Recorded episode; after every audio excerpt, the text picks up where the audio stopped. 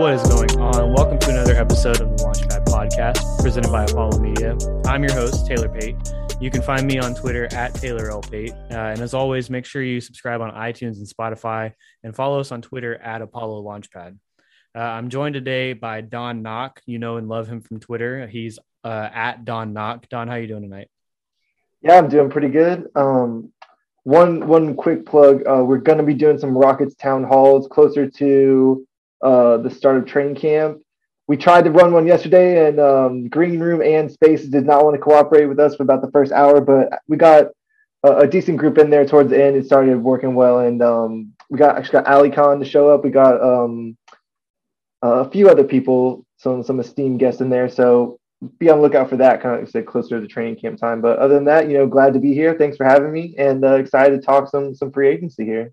Yeah, yeah, for sure. And yeah, I noticed Spaces yesterday was kind of wigging out, and um, everybody seemed to be having problems with that and Megaphone and all kinds of other stuff. So uh, luckily, Zoom seems to be good right now for this meeting or for this recording. Um, hopefully, Megaphone's good after the fact, and uh, hopefully, Spaces is good for Summer League because I am super excited about that. That's uh, that's one of the things we're going to be talking about.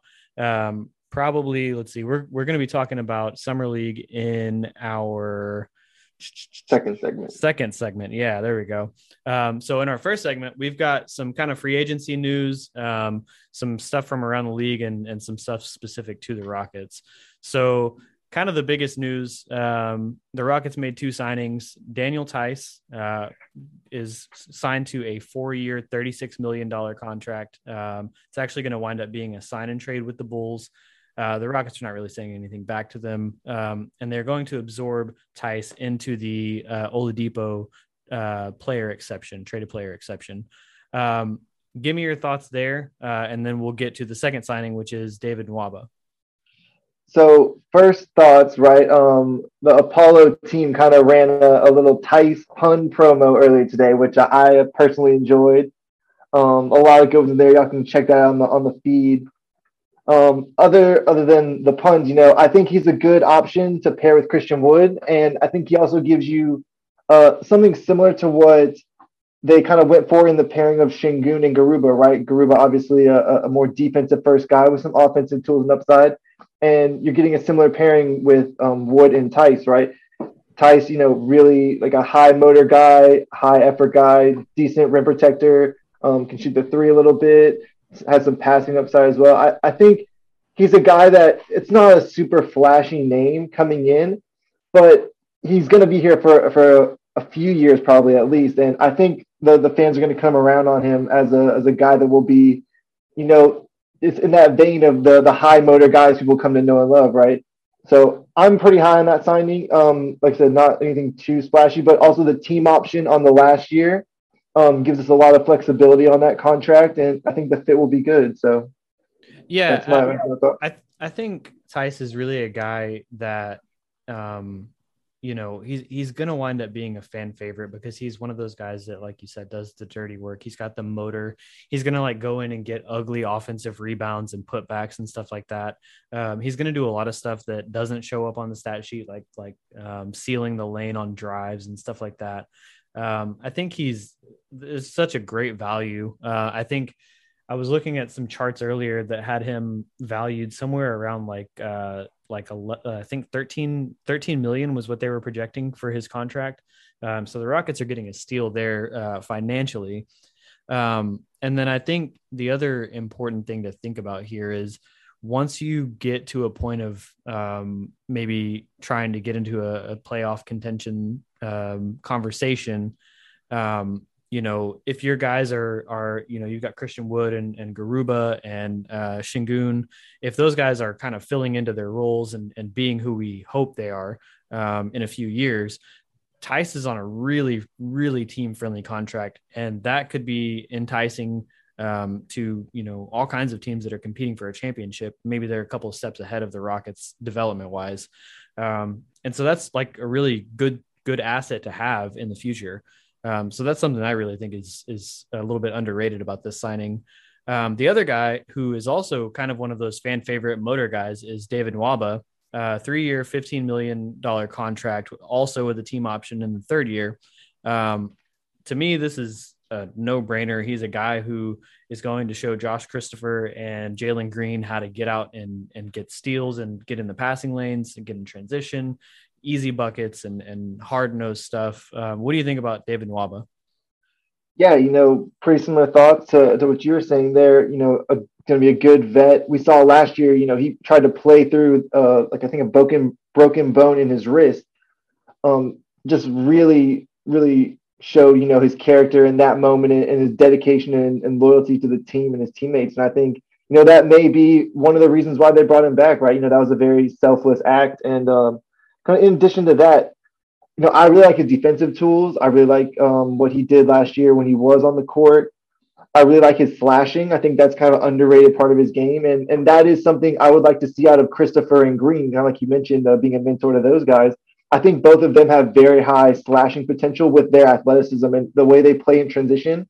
It kind of portends that they would be good players that can really operate as good slashers. If you have, you know, the passing bigs that we have now with Theis and Sengun and even Garuba, you know, I, um, I'll get into some, some of Garuba a little bit later, but I think we saw a little preview last year with Olynyk on the roster of how Silas likes to use bigs that way um, as passers. So I think I think Nwaba is another guy that's going to really benefit from being able to utilize his slashing skills in that way. And you know, contract wise, like you said, total no brainer.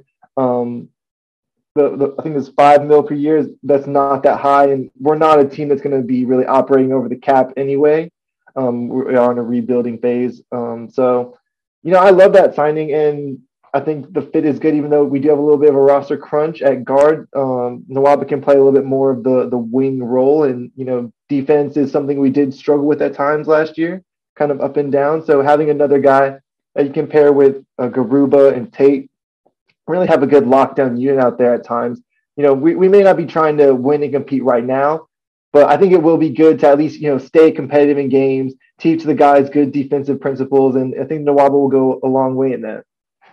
Yeah, and I think the Rockets, you know, they're they're you know, probably not going to be contending for, you know, the play in um play in games just yet, but I think that within the next couple of years, uh, th- there's a very good possibility, particularly you know if they if if Christian Wood continues to develop the way that we think he will, and and kind of takes that next step as a as a scorer and as a player, um, you know, David Nwaba and and um, Daniel Theis are guys that that on those contracts, especially if the Rockets do take kind of that next step over the the next two years, um, hey, that's a good, fantastic team option that we can now pick up, you know, for five million and nine million for you know that for for rotation players. Um, and so that's I think having those guys on on those kinds of contracts is invaluable to uh to a team that you know is kind of looking to get their their feet back into the the playoff world. Um, and I think originally uh, a lot of people thought because of the you know kind of the the the value of Theis that uh, he might get signed with the um, the mid level exception, but the Rockets were actually able to keep their mid level exception. Um, and there's been a couple of you know small reports, nothing major. Um, Justice Winslow was was one of the guys that's reported, and then kind of just the moniker of shooters. Um, who are you looking at with the with the mid level exception? Yeah, so like like you said, the reporting has been shooters. Um, so there's not too many guys that fit that description on the market still that I would be interested in. I think Redick is floating around out there, but I would like to kind of skew younger if possible. I think Redick would personally like to be um, more in the Northeast where he's from uh, with his family, and he would probably want a bigger contract as well. Probably he may take the MLE for a contender, but I don't think he would with us. But uh, one name that I've seen kind of thrown around is um, Bryn Forbes. You know, he shot very well last year. Obviously, we do have the big roster crunch at guard.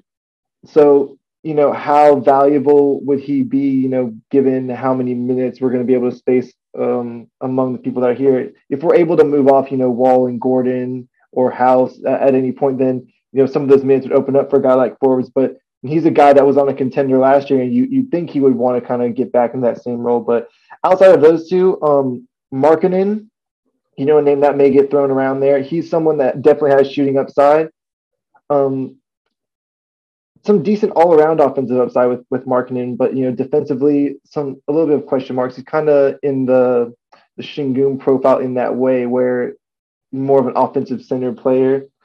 But that's a name. Also, Kelly Oubre is a name I've seen thrown around a lot. He, he shot well at times last year. I don't know if I would call him shooting, but I think gambling on wings is something that if you're not a team that has their roster completely locked down, is always going to be something uh, that would be good for a team. Just the way that the NBA kind of skews with the importance of big wing scorers. You know, Oubre was on a Warriors team that tried to be competitive last year, so he got some kind of you know big game experience from that. But he's also a guy that's originally, I think he's originally from born in Louisiana, but he grew up and went to Bush High School in Houston. So there is a little bit of connection there. Maybe they can, you know, kind of use that to get in, in with Oubre. But the last guy I would throw out there, maybe Josh Hart. You know, he's a guy that has some some interesting two way tools, um, some good defensive tools. We saw him, you know, just defending Harden Sorry, a few. Oops, I'm having trouble here.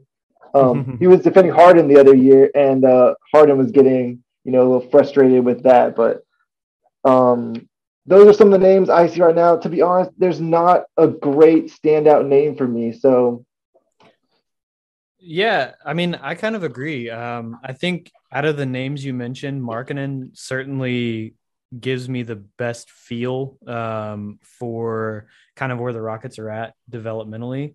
Um, he's a guy that's, you know, he, he's coming off, you know, his rookie contract, and he did have some struggles, um, you know, over the last couple of years. And Chicago has extended a qualifying offer, um, but it doesn't look so far as if there's been a ton of interest in uh, in Markkanen. So he's somebody you might be able to get with that, you know, like nine to ten million dollar um, uh, mid level exception. And I think that, like I said, age wise and developmentally wise, he probably fits, um, you know, kind of where the Rockets are at. Winslow's a little bit in the same uh, same vein. Um, and those are guys that I think you're looking at as reclamation projects where, you know, there's been some potential and, and some flashes, but also some struggles. Um, so I, I definitely like both of those names.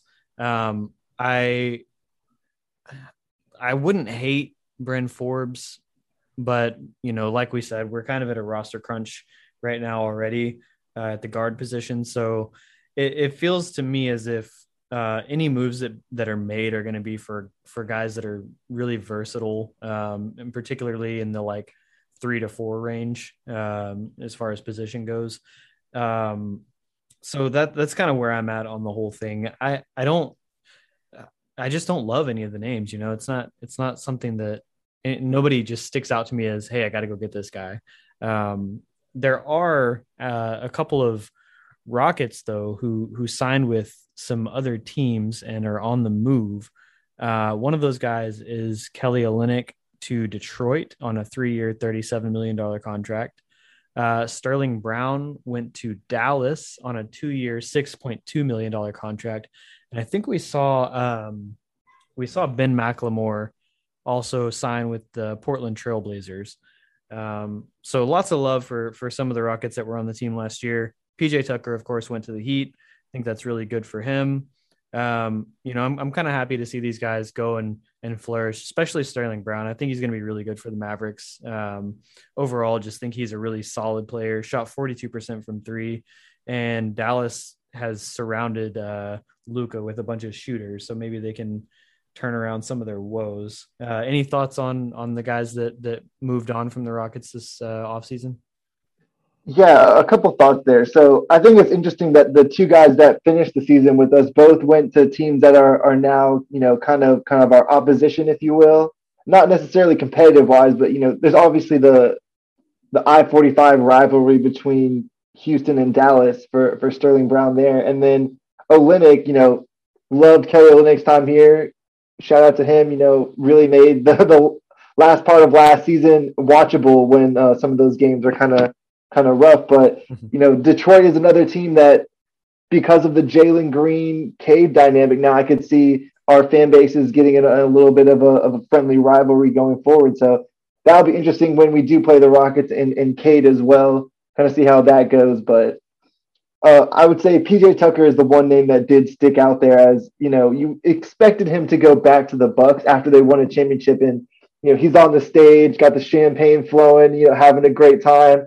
Uh, you know, great rapport with the the fans there in Milwaukee. Um, so to see him change at the last minute to go to Miami, I think it was a little bit surprising. But I, I do like the fit in Miami as well. You know, they they're a team kind of like what the Rockets did, bringing in uh, Theis, Nwaba, and, and Garuba, where they have a lot of really tough defenders. I think that they do match up defensively with a team like the Nets now, because and, and even a team like the Bucks, you know, they have some defenders to throw at, at some of the Bucks guys as well. So I think PJ Tucker will do well there, just like he did in, in Milwaukee. I think his game just so translatable with the role that he plays that he, he's going to do well there.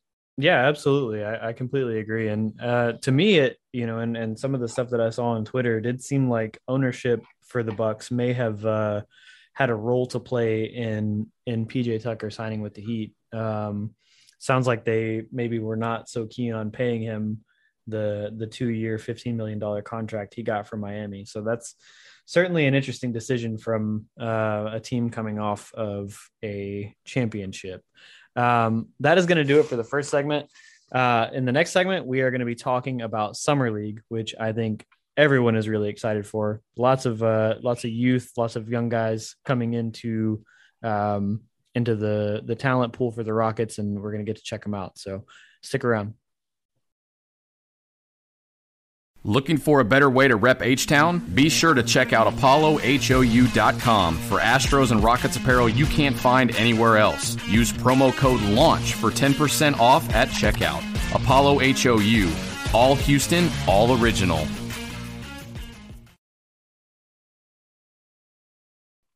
All right, we are back here at the Launchpad podcast. Podcast. Please make sure to leave us a review and let us know how we're doing. Uh, definitely love hearing from you guys and uh, and hearing you know what you think about the show and um, if you got any critiques, then shoot them our way. Make sure you also offic- uh, follow the official Apollo Twitter account at Apollo HOU. So again, I am joined by Don Knock from Twitter. You know him as Don Knock on Twitter, uh, and we are going to be getting into some summer league action uh, the Rockets have four rookies, uh, as well as a couple of uh, a couple of two way signings and and summer or sorry uh, camp signings. Jalen Tate, Matthew Hurt uh, are joining the roster for summer league, as well as Jalen Green, Usman Garuba, um, Alperen Sengun, and um, Joshua Christopher. So, kind of a lot to talk about there. Let's let's kind of start with Jalen Green what are you looking for individually from Jalen Green in summer league? So I, I, brought this up on Twitter earlier, but I'll just reiterate it here. I, I want to see him dunk on Evan Mobley in the first game. That's what I want personally. Um, you know, we had the whole Mobley turned out to be one of the guys that didn't want to be here. So I think it, it would do the fan base a lot of good to uh, to, to see Jalen Green, you know, get Evan Mobley on a switch. Maybe if he doesn't get the dunk on him, at least you know, give him a nice crossover, give him a nice uh, you know, between the legs or something, and and and get get us a nice highlight to you know, um, what do I want to say to to kind of avenge Evan Mobley's distrust of the Rockets organization. but other than that, you know, I want to see him get close to 20 points per game. He averaged uh, about 18 in the G League last year. I think in summer league you're going to have a little bit a little bit less of a target on him as there was in the G League bubble, right? Where a lot of those guys were trying to make a name for themselves uh, against Jalen Green. I think they're going to have other players there that can kind of take some of that defensive attention off of him. So I would like him to see to see him get close to 20 points per game, and also to spend time uh, practicing pick and roll reads. I think that was one element where he really can improve. Um, just getting a lot more reps in pick and roll and getting more experience with uh, some of the bigs that are going to be there, you know, Garuba and Sengun, getting a, good chemistry with them going for when they, they play together with the big team. So that is that's what I want to see out of him and, and a little bit of what my expectations are. I think he's going to do very well going in for sure. Yeah, you mentioned the the playmaking uh, and the reads on on pick and roll. Um, I think that's very much an emphasis for Jalen, and I think he knows that that's where he wants to improve at. Um, so I definitely think that's going to see, or that's what we're going to see from him is is trying to make sure that he's getting those other guys involved, and um, and I think scoring will definitely come easier to him in the summer league, like you said. In the G League, he's like the guy on the team. You know, he's he's the guy on the ignite that the other team is trying to stop, the top scorer. Um, so so I definitely think that uh, scoring wise, he should be fine. I'm not really worried about that. I would like to see, um, you know, obviously good three point shooting and, um, you know, some consistency and all that. But I really would like to see uh, his playmaking and I really want to see defense from him. Um, I'd, I'd, really, you know, uh, I'd like to see him getting in passing lanes and, and kind of, uh, making sure he's like getting in position, sliding his feet right. Like those are really important things for a rookie guard. And I think it's something that he definitely needs to make sure he's uh, putting a focus on. Um, what about Josh Christopher? You know, he's also another guard, young. Um, he's kind of a little more uh, strength based. He, he's not so much finesse. He's one of those guys that'll just kind of drive to the rim and you know kind of get after you like a David Nwaba or Jalen or uh, sorry uh, Eric Gordon. Um, what are you looking for from Josh, and and what do you hope to see? So, Rafael Stone brought up, um, I think it was one of the interviews he did about Christopher that he sees him really as a, a great one-on-one defender, and I definitely see the tools there. Right, he's very strong, does have good mobility laterally, a good explosiveness for sure. We we've seen some highlights of, of him with some crazy dunks and, and things like that. So I'd like to see him, you know, take on the challenge of guarding someone like Cade or guarding, you know, one of these other, uh, you know, high profile offensive rookies from the other teams that we're going to play. I- would like to see that. I'd like to see him get into some of his ball pressure that he did while he was at Arizona State. I think that's really a strength of his defensively. He, he's good at um, also ball denial just he, he can play a very aggressive style defensively and, and really make it hard on guys, especially guys that don't have a great handle. And Cade is one of those guys, right? That was one of the knocks on Cade coming in is he, he dribbles high and he can be a little bit loose with the ball. So I like to see Christopher get some time on, on some of those elite guys defensively. Um, you know, play the passing lanes as well, and then that will allow him to get out in transition where he really excels. I think that's one of the strongest parts of his game. He's a really good passer in transition, and I'd like to see you know him get some of those type of opportunities as well. Um, some light on ball work. I would like I would like to have him transition a little bit more to you know a spot up type of guy, off ball slashing and, and cutting type of guy. But he definitely has a very good handle and he, he has some playmaking ability that he just needs to refine. Kind of like we talked about with Jalen Green, right? You know, get some more reps and pick and roll. He's not going to get as many as the main ball handlers will, but the, the summer league is a good time for him to get some of those reps, right? nail in those reads, like lock in. He and Jalen Green specifically, he's very good at throwing the, the pocket pass to a roller. I like to see, you know, Christopher try to get into that a little bit when he's in, in pick and roll as the ball handler. And um, just his shooting as well. I know he did a lot of work on trying to refine his jumper. You can, if you watch some clips of him from the ASU time and some clips from when he was at the combine, you can see he's worked on a lot of keys. He's trying to shoot more from the center of his body. He's trying to make sure his elbow doesn't flare out as much. He's trying to get, you know, a real smooth, repeatable release. So watching his jump shot is another thing that I'm looking forward to from him in in the summer league.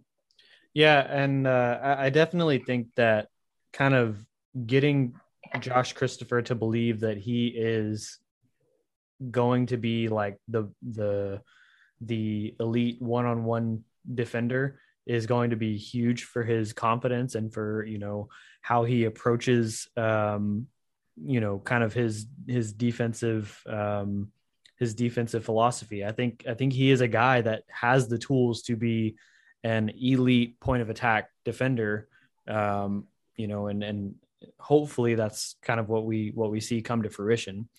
Um, you mentioned uh, the playmaking and kind of hand in hand with that is going to be the uh, the Rockets' two new big men. Um, you know, Alperen Sengun is obviously a guy who um, is really good in the post with the ball in his hand, um, but but he's also got some kind of you know perimeter game to an extent. He he's got a pretty good handle for a big man. Can get out and transition a little bit. Um, where do you see where do you see these pieces kind of fitting together as far as summer league? Because we've got you know three guys who are really good in isolation, and then we've got you know Garuba. Where do you see um, kind of the trio of Jalen Green, Josh Christopher, and Alperen Sengun scoring wise and kind of shot distribution wise?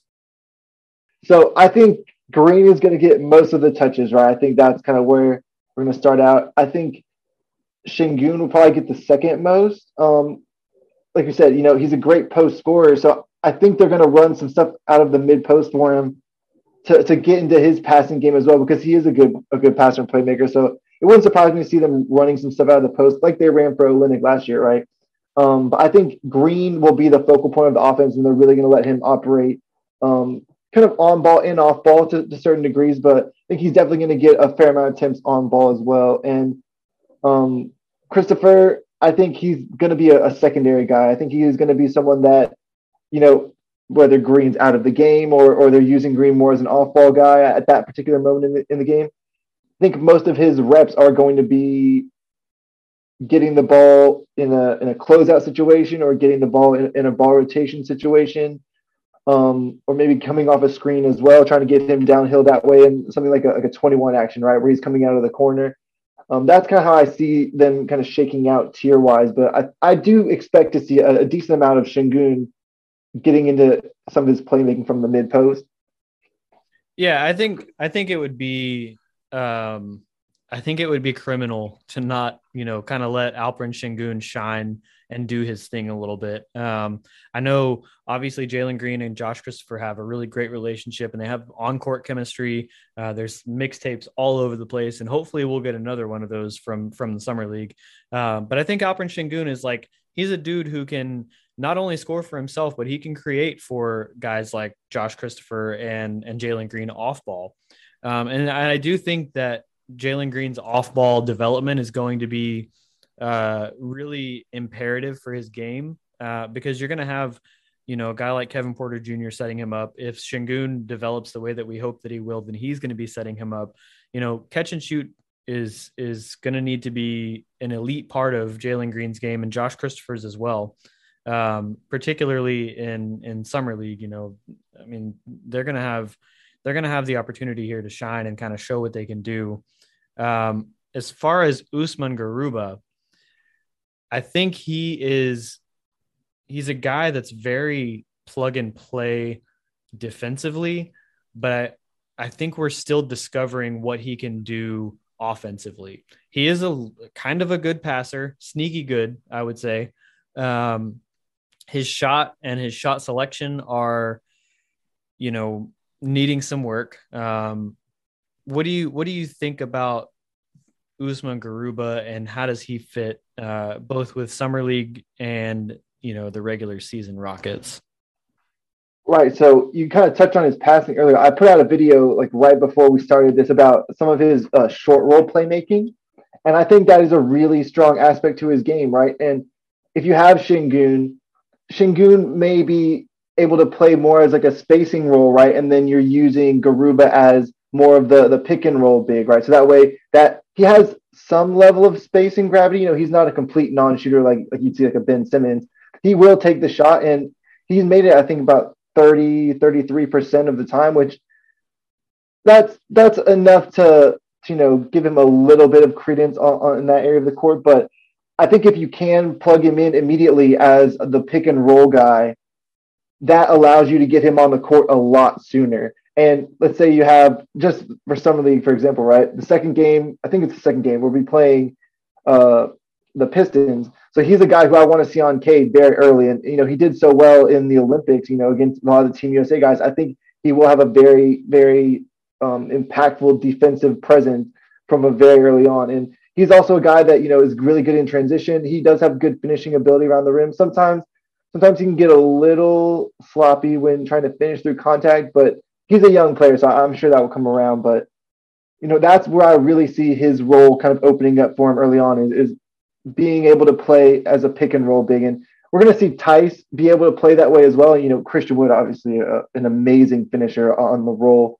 but that's definitely where I like him. Um, like as a passer, as a as a guy taking to the basket, and he does have a level of of drive game as well. So if he does get the ball on on the short roll and the defense splits, you know, he can take it all the way into the to the goal for uh, to create his own shot at the rim. So I think there's a lot of tools there. It just depends on how uh, Silas wants to deploy some of the the front court matchups together, right? Wood and, and Garuba is going to give you a certain look. Wood Sengun can give you a similar look. I think we probably we may see some Tyson Sengun together, but I think that's the the questionable pairing as of right now because Theis does have a, some three point gravity, but I think I think Wood and uh, Sengun just have a lot more of the spacing element of the game right now. So I would expect Garuba to be paired up with those two guys kind of early on. Yeah, and, and I, I actually completely agree with that. Um, I think you know you mentioned um, Usman Garuba in the short roll. I think that's going to be a a major key for his early development, and, and it, like you said, is how you can keep him on the floor. Um, you see guys like Draymond Green who can hit that short roll, you know, catch that pass and and either make that secondary pass or get to the rim. Um, and you know, Draymond has kind of regressed a little bit uh, scoring wise over the last you know season and a half or so.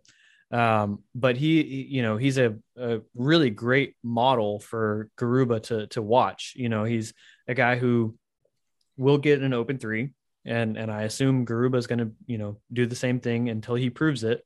Um, and and then on that short roll, hitting those guys in the corner and and being that secondary playmaker. If he can do that, it's going to give him so many. It's going to open up so much for Stephen Silas. It's going to open up uh, a lot more for his game as well and and it's gonna you know it's gonna help the the shooters in the corners. I mean, it's that's a really big development for Garuba, and if if that's you know a part of his game that really develops to be elite, um, you're gonna see a lot of a lot of Usman Garuba on the court.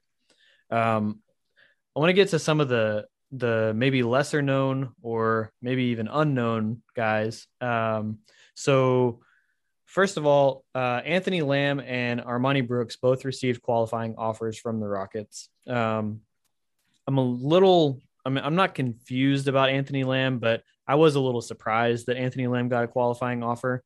Um, but both of those guys will also be on the Summer League roster, uh, as well as Khyri Thomas, um, Jalen Tate, brother of Jae'Sean, and Matthew Hurt, uh, who signed a two-way deal with the Rockets. He actually led the ACC in scoring, uh, scored 18 and, and six rebounds on 55, uh, 55% field goals and 44% three-point shooting.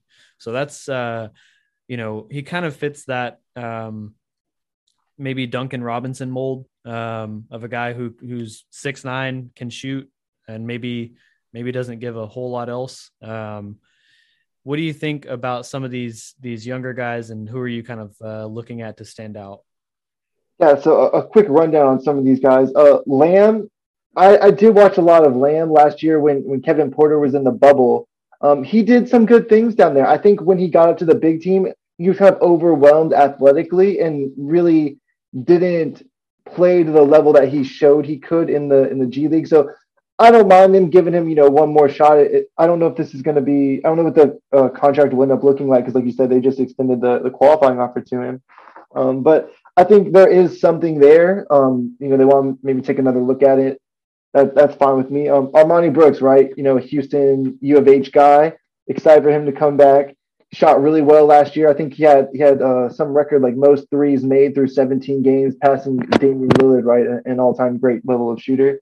So I'm excited for him to be back. He's really the only, you know, other than Hurt, which I'll get into in a second. You know, Brooks is really the only shooting guy on the team that's really known for that, and that may be another reason why they're looking to add more shooting in free agency agency because we just don't have a lot of it on this roster. To be honest, um, Khyri Thomas, you know, his deal is non-guaranteed after this next year, so I think he does need to have a good showing in summer league, as well as you know if they send him down to the G League or, or whatever NBA minutes he's going to get. You know, he did last year. He did well last year, doing some interesting, interesting sorry, interesting things with the ball in his hands. And as a defender, you know, he's not the, the biggest guy in the world. He's not Garuba, you know, defensively with, with his tools there. But I think he showed some some promise on that end, which is why they gave him that offer in the first place, right? To, to sign to that deal. Um, Matthew Hurt, right? I'll, I'll get into him next.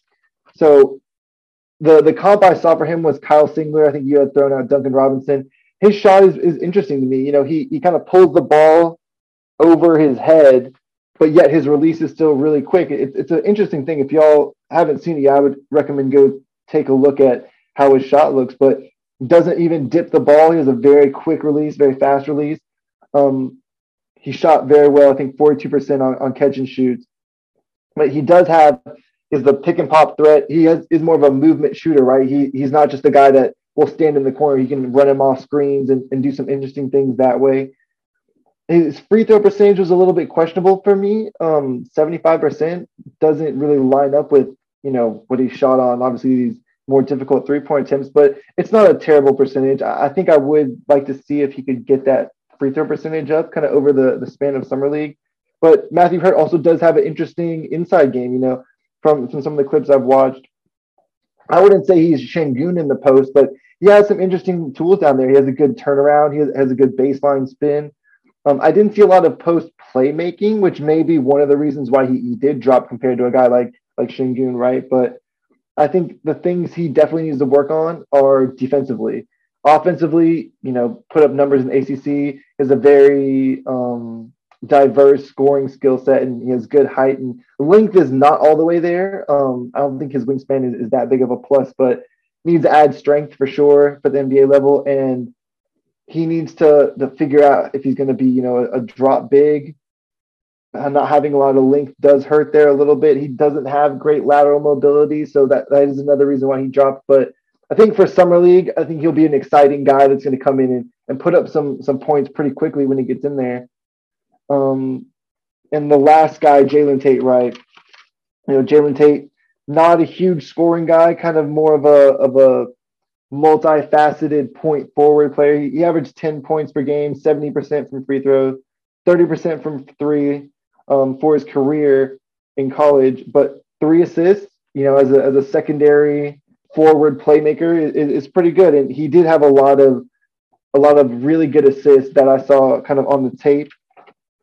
Um, he has a pretty good handle for his size as well. You know, he's able to do some some step backs and some between the legs pullback type of type of moves, which for a guy that you're getting as a UDFA, you know, th- there's a lot of things that are interesting there. His athleticism isn't great, um, but it's not bad either, right? You know, Hurt, we talked about, is going to struggle defensively with, with his athleticism at the next level. I don't think Jalen Tate will. I think his athleticism is enough where he's not the Jalen Green level of, of, nuclear athlete, but I think he's he's good enough athletically that he'll perform well in, in summer league. And um, he has a good floater game. That's one thing that really stood out on tape as well, and, and some good finishing around the rim. You know, I, I saw him do a nice euro in transition uh, to, to, shake a defender in, in one of the clips. So I'm looking forward to him actually. You know, people are going to say, "Oh, this is a uh, uh, what do you want to call a family-based signing, right?" Because Jay uh, Jae'Sean Tate's his brother, but I do think there are some interesting things with Jalen Tate, and I'm excited to watch him play, um, watch him, you know, do do some of the things that were beneficial to him at Arkansas with some better teammates in the summer league context. So that's my thoughts on a lot of summer league guys, and I, think it's going to be exciting. I think there's going to be a lot to to be excited for among this group that's going to start Sunday. Yeah, I think with Hurt uh, and with Tate. So I think um, specifically on Jalen Tate, I think you've got a guy who's very well rounded and has kind of um, a lot of a lot of things that he's pretty good at. Right? He's not he's not spectacular at anything, and they're kind of just you know, throwing stuff at the wall to see what sticks. Um, with Hurt, I feel like the, you know, the kind of what they're doing is, all right, we know you can shoot. We need to see if you can do other stuff too. Um, because yeah. there's there's a lot of guys in the league who can shoot. Look at Ben McLemore. Um, and it does not guarantee you, you know, any kind of NBA future. Uh, you got to be able to put it all together. At least come with, you know, two two skills that you bring to the table, right? Um, and so I think that, you know, the Rockets are casting a wide net here. They're trying to throw some stuff at the wall and see, you know, okay, this guy looks good here. This guy looks good at this spot. And, you know, we think that we can translate this into the regular season and, and make this, um, make this work out long term. Um, I think Armoni Brooks, you know, I think he's a guy that the Rockets desperately need right now. Um, you know, they are very lacking on shooters. at the moment. Uh, Anthony Lamb, like you said, he he did play well in the uh, in the G League and struggled a little bit when he came up. I think you know with I think with a little bit more time, we could see Anthony Lamb kind of get his feel and and um, slow things down a little bit for him and, and be a better player. Uh, and then Khyri Thomas, you know, I think he's he's got a lot of tools that you'd like to see from um, from you know a young guy. Uh, he, he's he's got some length. He's pretty good defensively. Um, you know, the shot is is kind of there. Um, he he's got some intangibles that you think you could build off of. And like you said, he is he is um, he's on a deal that is not guaranteed. So this is a big deal for him. And I think uh, I think we will see him, you know, try to try to stick in the NBA for sure. Um, that is going to do it for this segment. In the next segment, we are going to be discussing um, kind of looking forward at, at the upcoming season, roster construction, um, you know, kind of talking about what we might see from, you know, this mixture of veterans and, and rookies and kind of where the Rockets are, are going to be at. So stay tuned. Looking for a better way to rep H Town? Be sure to check out ApolloHOU.com for Astros and Rockets apparel you can't find anywhere else. Use promo code LAUNCH for 10% off at checkout. Apollo HOU. All Houston, all original. All right. It is our final segment of the Launchpad podcast. Again, please make sure that you uh, leave us a review, let us know how we're doing, and uh, reach out to us on Twitter at Apollo Launchpad. This segment, we're going to be talking about the roster construction for the Rockets this upcoming season. Um, there's, you know, obviously the Rockets are kind of in a weird spot. Last year, you you moved James Harden. You've got veteran guys like Eric Gordon and John Wall still sticking around. Uh, DJ Augustin's another guy. Um, and the Rockets obviously are in a little bit of a different position now. They're not exactly, um, you know, maybe trying to have guys like like John Wall and Eric Gordon uh, taking up minutes from their younger guys. Um, granted, there are benefits to having um, you know veteran presences and and you know to teach these young guys and all this kind of stuff. But at the same time, you want these guys to be able to get minutes, and that might be a little bit of an issue. We've talked um, kind of about the um, the the roster crunch at the guard position already. Um, Don, what do you think the starting lineup for this upcoming season will be, and and, and kind of elaborate on um, why you think that is and and how you think they fit? So I think first of all, if you look at the point guard position, right? John Wall has got to start. I think you can't.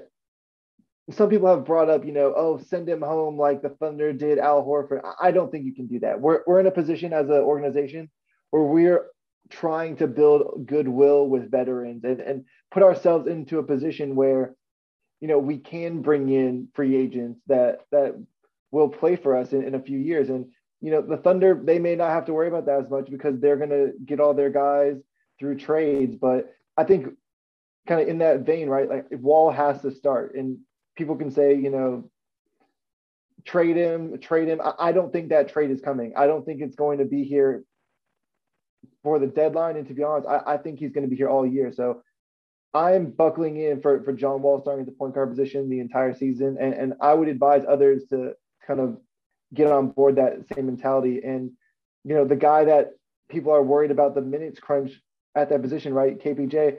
I have KPJ starting at the two. I mean, he played the three when he was in Cleveland. So it's not like he's totally uncomfortable with that role. And you will be able to kind of stagger Wall and KPJ at times where KPJ will be able to get some on ball stuff going. Um, so, you know, Augustin is going to need the ball a little bit as well, but, but I think he is someone that can, can work a little bit more as, a, as an off ball guy. You know, Augustin's a great shooter and everything like that. But for small forward, I'm going to say Jalen Green starts right away, right? You took this guy with the second overall pick.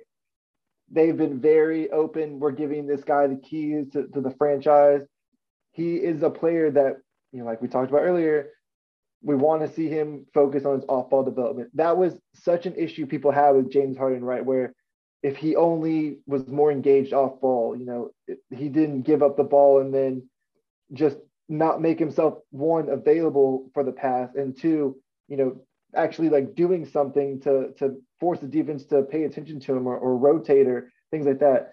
I think getting Jalen Green some experience at the three is going to be very good for his long term development. And, and I think Stephen Silas, you know, having coached LeBron, having coached Steph Curry, having coached Luka, right? He's going to know some of the importance of, of off ball ability. And I think he's going to try to instill that in Jalen Green early on. Um, at the four, I'm going to say Christian Wood, you know, another guy. He chose us in free agency. So I don't think anyone's going to have Christian Wood as someone that's not going to start on his team. So I, I won't get too deep into, you know, advocating for him to start, but he is who I have at the four. And I think Theis, right, another guy, um, chose to be here. He's a vet. He's a leader. I think until you're going to either have Garuba or Sengun really make a jump, I think Theis is going to have that starting role kind of locked in, in, in the near term. And I don't think there's anything wrong with that, right? We, we may see some of these guys kind of get sent down to the G League. I think Ali Khan on the the spaces yesterday popped in for a little while and he, he was trying not to get aggregated, so I won't put him on blast too much here, but he, he said he would expect that, you know, Garuba and Christopher are guys that are going to spend some time in the G League at, at some point in the year. So that's how I see the starting lineup. Um, I think that is a good origin point, and you know, based on how some of these other guys play, right? If, if Kenyon Martin takes a leap, right? Maybe they want to want to put him back into the or into the starting lineup, and you have KMJ Wood as the forward rotation, or or something like that, where if you know maybe some of these guys, you know, in various injuries and things can happen. We may see some different starting lineups at, at different points of the year. That's where I'm comfortable at as uh, as an origin point, and I think that's what we're likely going to see as well. Yeah, and people are not going to like this, but but John Wall is starting. Um, Christian Wood is obviously starting, and and Daniel Theis is starting.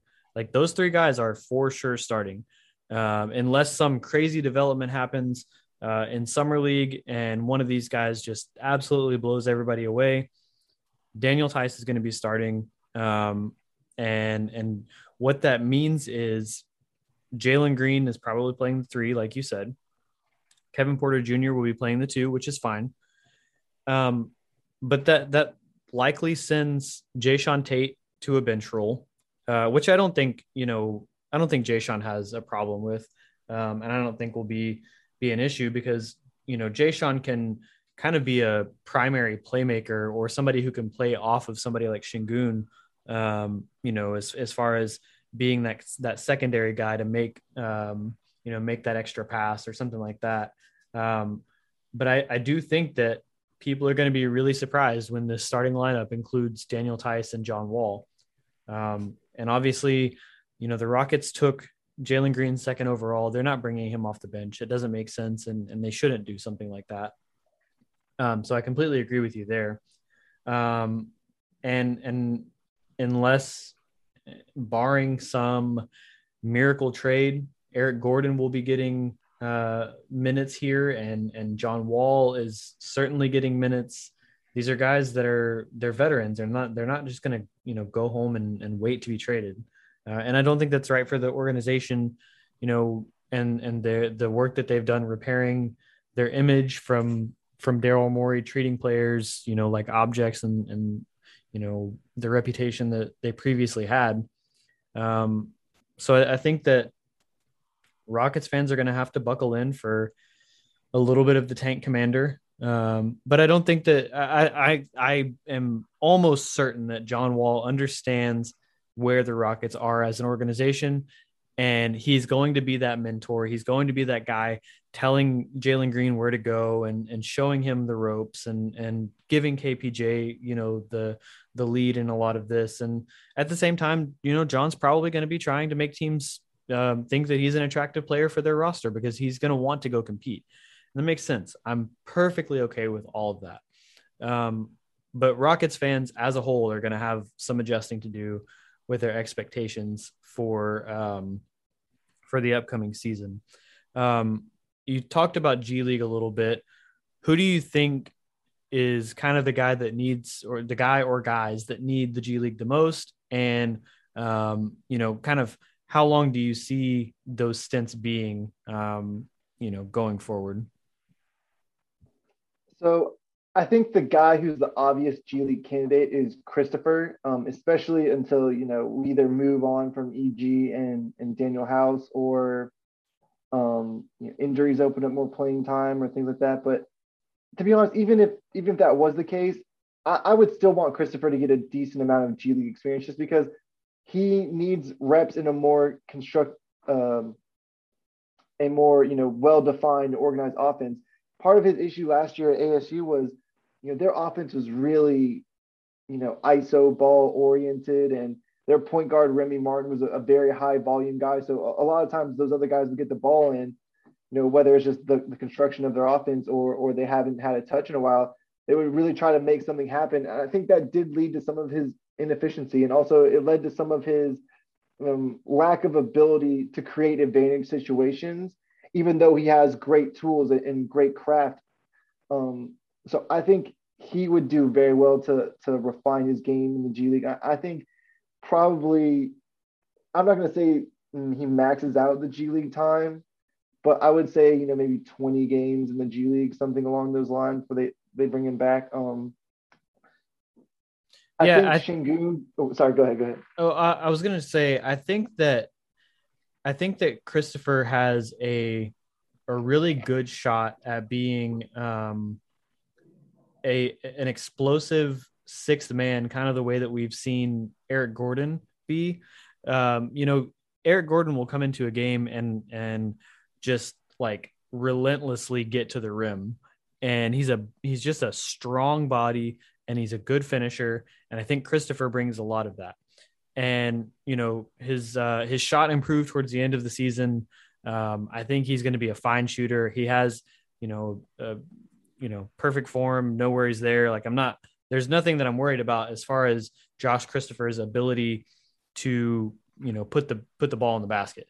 Um, I want to see him like get that that confidence and that that um, that bravado to say like okay i can go to the, to the nba and do the same thing. You know i want to i want him to go to the g league and just like dominate like we've seen some of the guys for for rio grande do and then come back up to to the the regular team and and just like bring that that that um you know that bravado and that like confidence that he he can go up there and do this.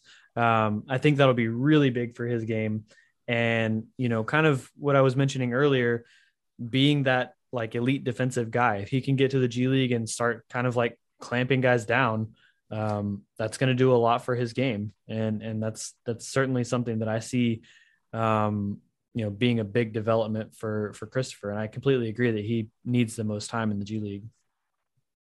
I think Armoni Brooks is another guy that, that could probably spend some time down there. Obviously, you know, we need shooting, but um, I just don't know what the minutes availability for, for him is going to be with so many guys in front of him right now. So he, he played in the G League some last year and you know he did well when he was with the Rockets, but I could see him going going back down there as well. And Garuba is a guy, depending on how, you know, I think Sengun will be given a little bit more of a leash just because he was a higher pick. You know, a lot of times pedigree and, and draft position does have some say in in minutes distribution. So I could see Sengun kind of getting first chance at some of those some of those minutes that he might overlap with Garuba on. So Garuba is another guy that I could see spending some time in the G League, even though you know as we've seen in the Olympics, his defense is already you know borderline all defensive level. So rounding out his offensive game, I think would, would do him some good in the G League and kind of getting more familiar with the Rockets offense and, and how it operates and things of that nature.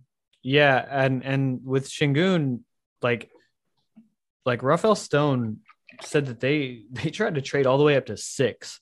You know, like like they thought he was going that early, and a lot of um like like uh um what's it called analytics Twitter, I guess you would say, had him as like like a top two prospect in the draft, right? And and obviously the truth is probably somewhere in between you know, where he landed and and and where some people had him, you know, prospected.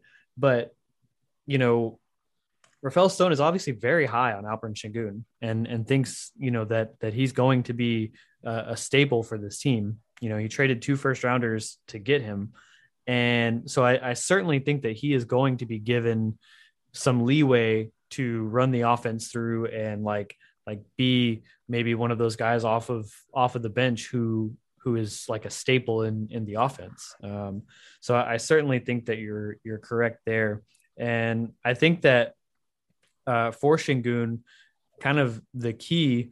Uh, we know that he only shot you know 19 or 20 percent from three, uh, but he's he's shot 80 percent from the free throw line, and his form is really good.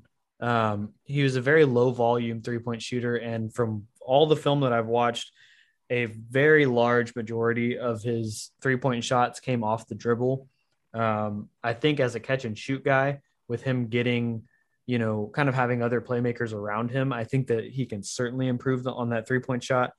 Um, so I'm I'm really looking forward to to his development there. Um, so yeah, can, can I touch on that real quick? Yeah, yeah. Um, so you you kind of kind of touched on a little bit, right? His volume was not high. He shot like one attempt per game. Um, like said, off the dribble a lot of the times. I think him being more willing to take that shot and, and getting more in-game reps is going to allow his percentage just to kind of come up naturally. And uh, I wouldn't be surprised to see him, you know, easily shooting the same rate as as Garuba does, right? If if if we finish next year and Sengun's three point percentage is lower than Garuba's, that would stun me personally. So I think that is the the about the level that he'll be able to get to with more volume and more reps. And and uh, just kind of one roster construction point generally, right? You know, I was extremely high on the Garuba pick. Um, I think just his defensive tools are going to translate so quickly. But with taking a guy like Sengun, right? It it was he was very highly regarded, like you said, among the analytics community. But there is some risk there too, right? Mostly defensively. I think his offense will translate pretty pretty quick, just with how skilled he is, you know how how diverse his scoring set is. But there is some risk of him, you know, how is he going to play on defense in terms of guarding the pick and roll, in terms of can they switch with him and, and things of that nature? You know, are they going to have him in a, in a short drop, in a, in a deep drop, and how are they going to work that out? But I do, I will say that one good thing about taking the gamble on Sengun in this draft is that next year's draft is loaded with power forwards and centers at the top of the draft. So, you know, we got a year to evaluate him. And if, if they think he's the guy, then lock him in. You know, we, we have potentially, you know, seven years on the rookie rookie deal and the, the first extension. Um, but if they, you know, there are some concerns there, I think they did set up the roster in a way that makes it very um, viable to to get another high pick next year and take a guy like a Banchero or a guy like a Chet Holmgren. So, um, and there are some other guys in there too, but um, we can kind of get into that. You know, we have a, a year left to, to do draft talk, so I, I, just I really do like the way they they went with constructing this roster, bringing in Theis. You know, allows these other guys to to focus on development more than being you know relied upon for heavy minutes late in games and stuff like that. So I'm I'm impressed with Stone overall this offseason for sure. I think he did did a really good job, and hopefully you know Stephen Silas and the coaching staff will will do a good job on there and coaching these guys up and allowing them to play to their strengths. So. Yeah, and something I, I think I really like is that you know with Sengun and Garuba, you've kind of got polar opposites, right? Like like you've got a, a, guy who's who plays in the post and is a playmaker and um, you know could potentially be a shooter and and um, is you know not not a great defender but has some tools and then you've got Garuba who's like the total opposite and like is a a project offensively, but is like a defensive nightmare. And I think what that allows Stephen Silas to do is tinker uh, and then you've got like you've got Theis as this just like anchor, right? Like you know you can get dependable minutes from Theis. You know you can like kind of experiment around those minutes and and you know anytime that Theis is in the game, you've got like you know this this versatile offensive um, like aficionado with uh, with Sengun. And then you can also bring in Garuba to kind of guard bigger dudes, and and like I think it really gives Stephen Silas a lot of versatility uh, and a lot of options to kind of construct how he sees fit. And we we know that Stephen Silas likes to play two big, so there's no doubt that there's going to be two bigs on the floor uh, pretty often. Uh, and kind of the last thing that I wanted to touch on, um, I know that we talked about some guys from the Rockets that uh, that we were excited to see in the summer league and all that kind of stuff. But I know you've got some guys that uh, that are not necessarily Rockets players that you want to touch on as well. Who are you Who are you looking forward to seeing in the summer league? Yeah, so some guys that are going to some teams that have historically been Rockets rivals, right? Uh, Jonathan Kuminga, first one. Um, very wide range of outcomes for him, just kind of projecting going forward. You know, he's got great physical tools. He's got a, a good shot. He's got a really good mid post game and, and some other tools in his game. Um, defensively, you know, you could see him being a very good player that way. But I think how he fits in with Golden State, you know, they're they're in a complete all in situation right now, and and how he comes along over the season will be definitely something to watch for me. Um, Josh Giddey too, a, another guy that was like well, I guess kind of opposite of Kuminga, right? Kuminga was the obvious pick at that point, not really reach at all. And Giddey was the complete opposite of that, where, you know, a lot of people were like, what are the Thunder doing with this pick? And I, I was not high on Giddey. Um, I think he has a long way to go in, in certain parts of his games, but his passing is very translatable. So seeing how they're going to bring him along is something I'm definitely watching. And the last guy I want to throw out is, is Josh Primo. You know, not that I have anything structurally wrong with him, but I think there's going to be a lot of pressure on him because he was seen as such a reach. So I, I want to see what he does in summer league in terms of you know how he can produce, kind of in the face of a lot of the scrutiny that's going to come behind San Antonio taking him so early. Yeah, I think both Giddey and Primo were kind of just you know really surprising picks at where they were picked, and um, you know Giddey his his um, prospective rankings were kind of you know a little bit all over the place, and same with Kuminga. You know, K- Kuminga's in a really interesting spot because the, the Warriors are obviously competing, like they're trying to win a title, and I was nearly certain that they were trading their picks seven and fourteen. Um, so when they didn't, I I was I was you know kind of taken aback, and then I kind of looked at at at their picks and I'm saying, okay, you know, these they they probably got two dudes who are um you know kind of okay to come in and, and start contributing right now. You know, Kuminga was uh, Jalen Green's teammate on the Ignite, and he's a really, you know, uh, well put together scorer. Um, it remains to be seen, you know, what other kind of tools he can add, but he's got kind of like a Rudy Gay type of game. Um, and I think he's he's definitely got a chance to uh, to impress in in Golden State. And and you know, um, who did they take 14th? Moody. Moody, yeah, yeah, and Moody's ready to come in right now and start playing. Right, so that's the Warriors kind of hedge themselves, uh, hedge their bets with with taking guys who can kind of come in and give them something right now, but also you know um, guys who are young and and um, obviously on rookie deals and maybe maybe they could capitalize on that later down the line if if you know they start getting to a point where um, they think they do have a real shot at at a at a, a championship this season, this upcoming season. Um, maybe those are some guys that you can capitalize on and, and move for, you know, something larger.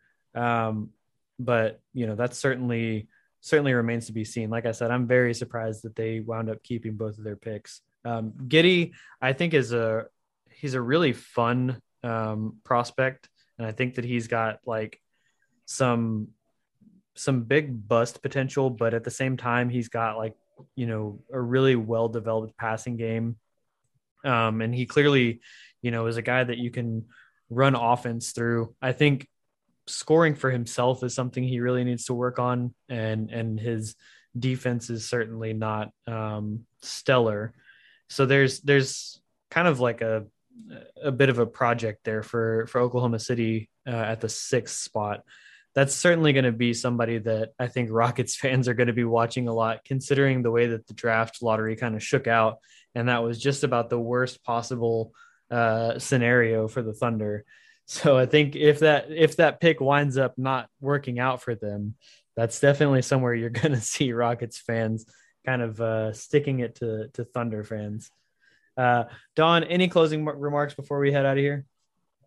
no, I mean, I think we touched on a lot of great things in this pod. I'm, I'm excited for people to listen to it and, and give us some reaction, kind of like you said. You know, tweet at me, tweet at me your thoughts, and, and let me know if you disagree with me. Let me know if you do agree with me. Know, let me that let me know that as well. But you know, I had a great time being here. I, I really enjoyed this. Um, but yeah, other than that, you know, follow me at Don Knock on Twitter and on Green Room, and catch you guys later.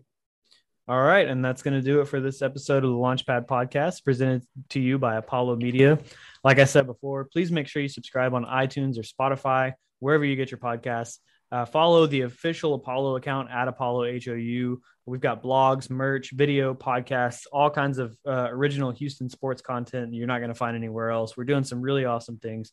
Check out the blog at apollohou.com, and we will see you later.